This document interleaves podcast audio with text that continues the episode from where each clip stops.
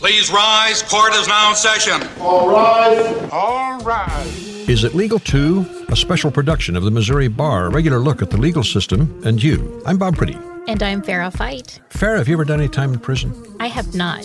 I have. Really? Yeah. Tell me more. But only as a reporter covering the corrections department and things that took me inside prisons, and I was able to walk out. So my prison record's pretty public. It's out there wherever people are reading the news stories that I wrote. But I don't know about you. You, you could probably hide your prison record, so I don't know about it. We have to look at that now. We're going to look at a law that says people can basically hide their prison record under certain circumstances. That's right, Bob. A law in Missouri was expanded last year that allows people to petition the court to technically seal any past convictions. And we have a great guest here today who helped pass that measure into law to help explain how it works and why they expanded it and what it means for people who have had past convictions. Joining us is Jay Barnes. He's a lawyer and a former state representative from Jefferson City. He served eight years in the Missouri House and one, was one of those who spearheaded this legislation through the process. He also handles complex litigation with the firm Simmons, Hanly, and Conroy. Jay, thanks for joining us today. Hey, thanks for having me this seems this seems like a very humane thing to do. I mean, some people go to prison for fairly minor offenses, so why should that haunt them for a long time? Did that enter your thinking? It absolutely entered our thinking. It's funny when you started and talking about hiding things. This wasn't about hiding things. Of course, we can make that that joke, but the point here is that there is such a thing in our society as redemption, mm-hmm. both in the eyes of certainly in the eyes of God, but also there should be redemption in the law. And when a person has committed a crime and they've served their sentence and they have turned around and become an upstanding citizen, the idea was there ought to be a way that they can get credit for that redemption through our legal system. And that's exactly what Senate Bill 588 from, I think we passed it three years ago, but we delayed the implementation because we were concerned about a deluge of cases swamping the Missouri court system. And I, am not sure if that deluge has happened because it just literally you're starting January 1st, I believe, was the mm-hmm. first date people were able uh, to. January 1st, a year ago. So we're just after the first anniversary. Okay. And I haven't heard any stats on, on I haven't yet either. So but I know that we've heard from several lawyers, especially right before the law was taking effect. There was a lot of continuing education. Lawyers had clients who were interested in pursuing this starting on that January 1st date when it took effect. Is there a limit on what kind of crimes a person can commit and be be available have this program available to them? Yes, there is a there are significant limits on what can be expunged. And it's almost rather than talk about the crimes that can be expunged, it's easier to talk about the crimes that cannot be expunged because there are so many crimes in our statutes that we'd be talking all day about the crimes that can be expunged. But here's the ones that can't. If you committed a class A felony, that cannot be expunged. If you committed a dangerous felony, which is arson in the first degree, and there's some overlap with class A felonies here, assault of a law enforcement officer, domestic assault, uh, statutory rape or sodomy or abuse of a child, that cannot be expunged.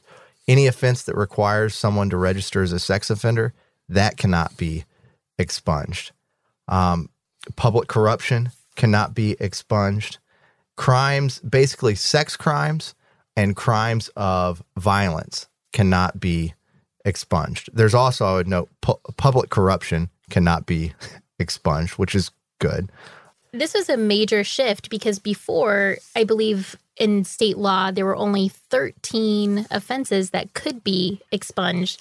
And now, as you mentioned, it's easier to say the ones that can't rather than can, because I think it's over 1,900 offenses are now eligible for expungement. Why such a dramatic shift at one time? I think the general recognition that, as we talked about earlier, that when a person has served their sentence, and they have turned their life around. They deserve a second chance. They've done what is necessary. And I have to say, a lot of credit is due to Senator Jamilah Nasheed. She's who made this happen. Uh, lots of people have been filing bills on this for a long time. And Senator Nasheed, it's her bill. I was the house handler of it, and I'm. It's one of the things I am most proud of my service in the legislature because I think it makes a real difference in people's lives. But Senator Nasheed is who made this happen. And so when you say, why was there this realization? Well, because there was a champion in the Missouri State Senate that wanted this to happen and worked so hard to make it happen. And it got over to the House, and Senator Nasheed and I had worked on a number of bills together that crossed ideological and party lines. And she asked if I'd be willing to handle this bill. And of course, I said, yeah, yes, Senator. This is among the most important things I will ever do as a state representative. Let's. You mentioned something a minute ago that I need a little definition on. Uh, the average person might not know what a Class A felony is. Give us an idea of what a Class A felony. That's the highest ranking felony. It is. right? And what kind of things are we talking about? Murder in the first degree, first degree rape, certain financial crimes can rise to a level of an A felony. So these are the worst types of crimes for which people can be sent away for the longest periods of time. How hard was it then to draw the line between what is can be forgiven and what can't be? I thought the line was pretty easy to draw because we said no sex offense. You're not going to get an expungement for a sex offense, mm-hmm. and you're not going to get an expungement for a violent crime that is a felony. And then there are some other things that are, and then we, so then that was, those were the easy things to pull out and say, okay, you're not going to get expungements for those. And then there's sort of a, a potpourri of items that for one reason or another, we didn't want to take out and be able to be expunged. So, for example, I'm just looking at the list. Causing a train derailment is not capable of being expunged. Um, a hate crime or cross burning is not capable of being expunged. Uh, child abduction is not capable of being expunged. So I, I'd also put, in addition to the sex crimes, crimes against children were in a category that, as a general rule, we said you can't expunge those.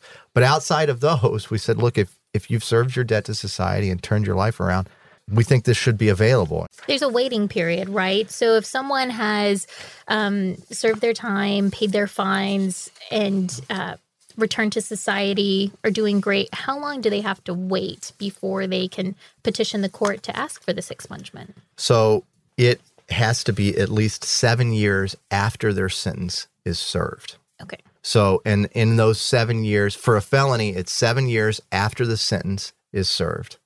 And in addition to that, in those seven years, they can't get in trouble again. Uh, for a misdemeanor, it is three years after they have served all of the sentence that they've received. The person also has to have paid all fines and restitution associated with their conviction. And we put in the statute that their habits and conduct needs to demonstrate that they are not a threat to public safety and that granting of an expungement is consistent with public welfare and that the interest of judgment a justice warrant the expungement. Now, what we did is we also set up a system that when you file a petition for expungement, the prosecutor in the county in which you were convicted receives notice of the petition for expungement. So, if they have reason to believe that the petitioner is a continuing threat to public safety or that granting the expungement would not be consistent with public welfare, the prosecutor, police, and victims of the crime have the opportunity to come forth and explain to the judge why they think an expungement should not be granted. Now, does the clock start moving when you're released? Because some people can be released early, or does it start running when the sentence would have been completed had you finished out your time in prison? I believe it starts running when the sentence has been completed. I know that that provision that you just mentioned, where the prosecutor um, can look at the petition and basically weigh in. At the Missouri Bar, we tried to bring together prosecutors, criminal defense lawyers, public defenders um, who would normally handle cases of this nature. And they put their ideas together and worked with lawmakers as yourself. Did that really help make this a successful process and having input and support from lawyers who practice criminal law um, from both sides, both for the defense and for the state?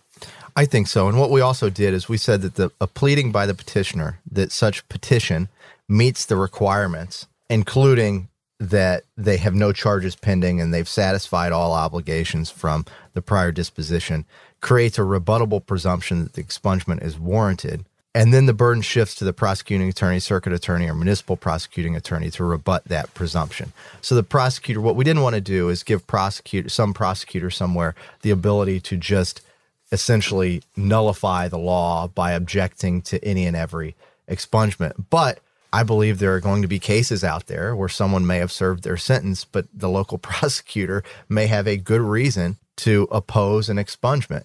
And we wanted to preserve the ability of local prosecutors to oppose an expungement in cases where it would not be warranted. But in many cases, by the time a person finishes their sentence, the prosecutor that put them behind bars is no longer a prosecutor. So you're going to a different prosecutor for an opinion? Could be true in a lot of cases. That's right. And so th- what the statute does is it allows, if you've served your sentence, and you've not been convicted or have any pending charge, that creates the rebuttable presumption that you've done what you need to do. And then it's on a new prosecutor to show that something else is going on here that the person that does not warrant the granting of an expungement. Is this process similar to to going before the probation and parole board seeking release from prison? Is this kind of a refinement of that idea? I don't think so. I think this is a lot easier on the applicant than a person in prison. And remember, the person in prison they haven't been out in society and proven themselves capable of being a contributing member of society. The persons who will apply for these expungements have already served their sentence. In the case of felonies, they've gone seven years without getting in any trouble. In the case of misdemeanors, they've gone three additional years without getting in any trouble. So they've proven they can be a law abiding member of society and they can get a second shot. And talking about that second shot, I believe um, some of the lawmakers who were involved in passing this, I think it was Senator Dixon, maybe even described it as a jobs bill, economic development bill, um, mentioning that by sealing this record, it might improve employment opportunities for those who have a past conviction. Is that something that you agree with? And is that something that can be really meaningful? I do agree with that. It can be meaningful in a person's life. I think that's a, that's a reason to be in favor of this new statute. But for me, that was not the primary motivation. It was that when a person has taken actions to redeem themselves, there ought to be a mechanism in the law available that they get credit for that redemption more than just getting out of jail. There's also something which I think has really been overlooked in this statute, and that is 610 140, which is a statute number, paragraph 8 the first sentence of paragraph 8 says the order, which is the expungement order, shall not limit any of the petitioner's rights that were restricted as a collateral consequence of such person's criminal record, and such rights shall be restored upon issuance of the order of expungement. What that means is that when a person has their conviction expunged, they regain all of their rights as a citizen of this state. They regain their Second Amendment rights to own a gun, and they regain their right to vote. How about holding public office? I they regain their right to hold public office, so long as that's not a restriction in the Constitution.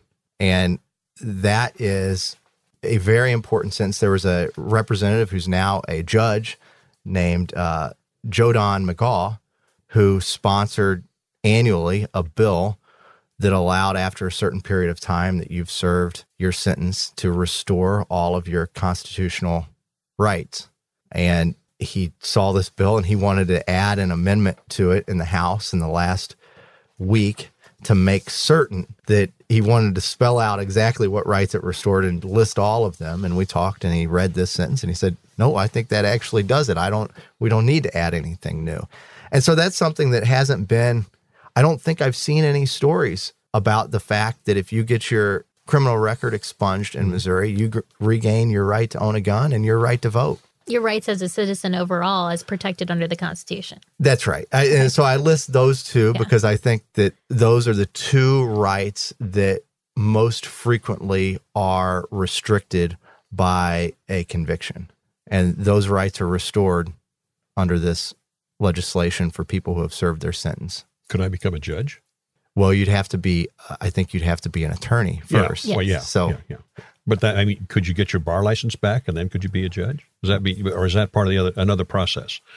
I think you'd have to get your bar license Yeah, back, and that yeah. that that too is another process. There's a character and fitness portion of that, but but if you pass your character Mm-hmm. and fitness portion and turn your life around, that there there should be such thing as redemption Yeah. in the world, and that's that is the underlying thing that just when somebody is 22, 23 years old or even younger and does something really stupid, if they've served their debt to society, there's a mechanism now that they can t- get credit for that. Can we talk a little bit about? We keep using the term expungement, Mm-hmm. but in this, when I think of expungement, I think most people probably, if they think of anything, comes to mind that it's being destroyed, it's maybe being shredded, that record is completely disappearing. But this legislation actually seals those records. Is that how that works, and that they are available in the future under certain circumstances? This sounds like a good time for a segment we call Legalese with retired Supreme Court Judge Mike Wolff. Legalese, that means we ask Judge Wolff to translate the lawyer's language into English. Judge? legalese. So, how long should a person be judged by the worst thing she's ever done? What if the worst thing is being convicted of a crime or being arrested? Time goes on, but there's something about an arrest or a conviction that really keeps on keeping us judged. And for centuries, we've known that conviction of a crime or even an arrest will follow us around. In today's world, that keeps us from getting jobs, from getting admitted to school or training programs, or getting the opportunity to serve our country in the armed forces. You can repair this by getting a pardon from the governor if it's a state crime, or a pardon from the president if it's a federal crime. But pardons are really hard to get, and your chances of actually getting a pardon are about as likely as being hit by lightning. The answer the courts and legislatures have developed is called expungement. It's not forgiveness like a pardon. Expungement is like an eraser. If enough time has passed and you've lived a good life, the law may allow you to ask the court to expunge or erase your conviction, your guilty plea, or your arrest. There are some things that state laws do not allow to be expunged violent crimes like murder, or sex offenses that require you to register on a list of sex offenders. But low level, nonviolent offenses, it's time to let the ex offender move on and not have an old conviction or arrest held against him or her. Years ago, expungement really could erase the evidence of your crime. But today, with the internet, this makes it difficult. Those of us who use the internet regularly for research know that once something's out there in cyberspace, it's hard to erase.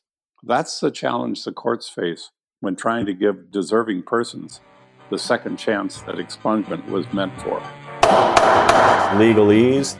There are certain things that you cannot completely expunge. For example, a person who uh, is seeking employment with any federally insured bank and or savings institution or credit union or affiliate of such institution has to comply with a certain federal statute.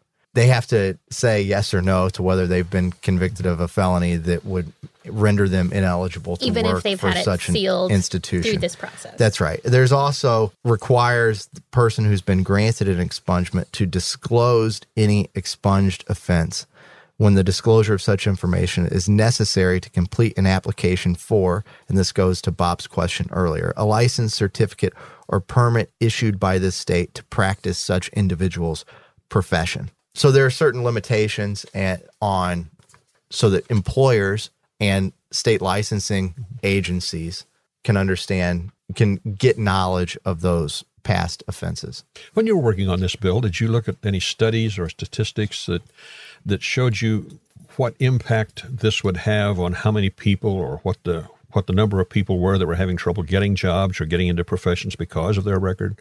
I did not. I think that's an impossible study to mm-hmm. Actually conduct. No is no is the short answer to that question.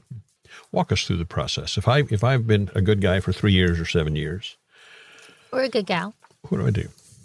Well, you should call an attorney. Mm-hmm. Now, there's a provision in here that says the filing fee is waived for indigent applicants. Mm-hmm. So if, if you don't have any money to file it, the court can waive the cost. There, I believe there's also a provision in here that states that the courts should create a form Yeah. for They have. They have it available on the state court's website. They had that released last January.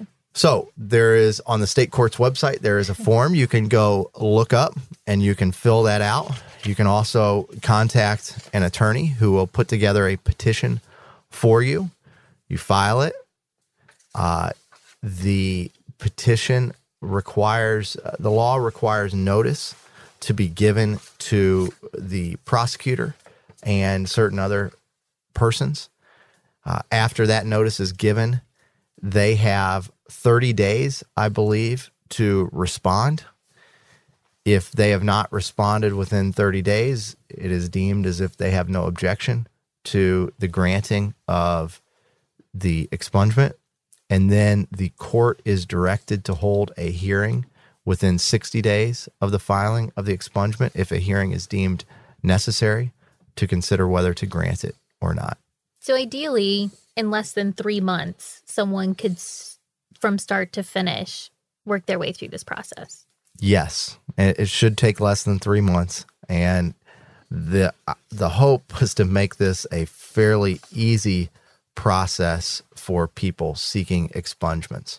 And I would just add, Jay just mentioned that you can contact a lawyer, hire one to work through this process with you on the Missouri Bar's website, MissouriLawyersHelp.org. We have a lawyer search feature where you can go online and search by practice area. In this instance, you'd look for a criminal law lawyer and your location in the state, and it'll give you a list of lawyers who are accepting new clients in this area. It's a good resource.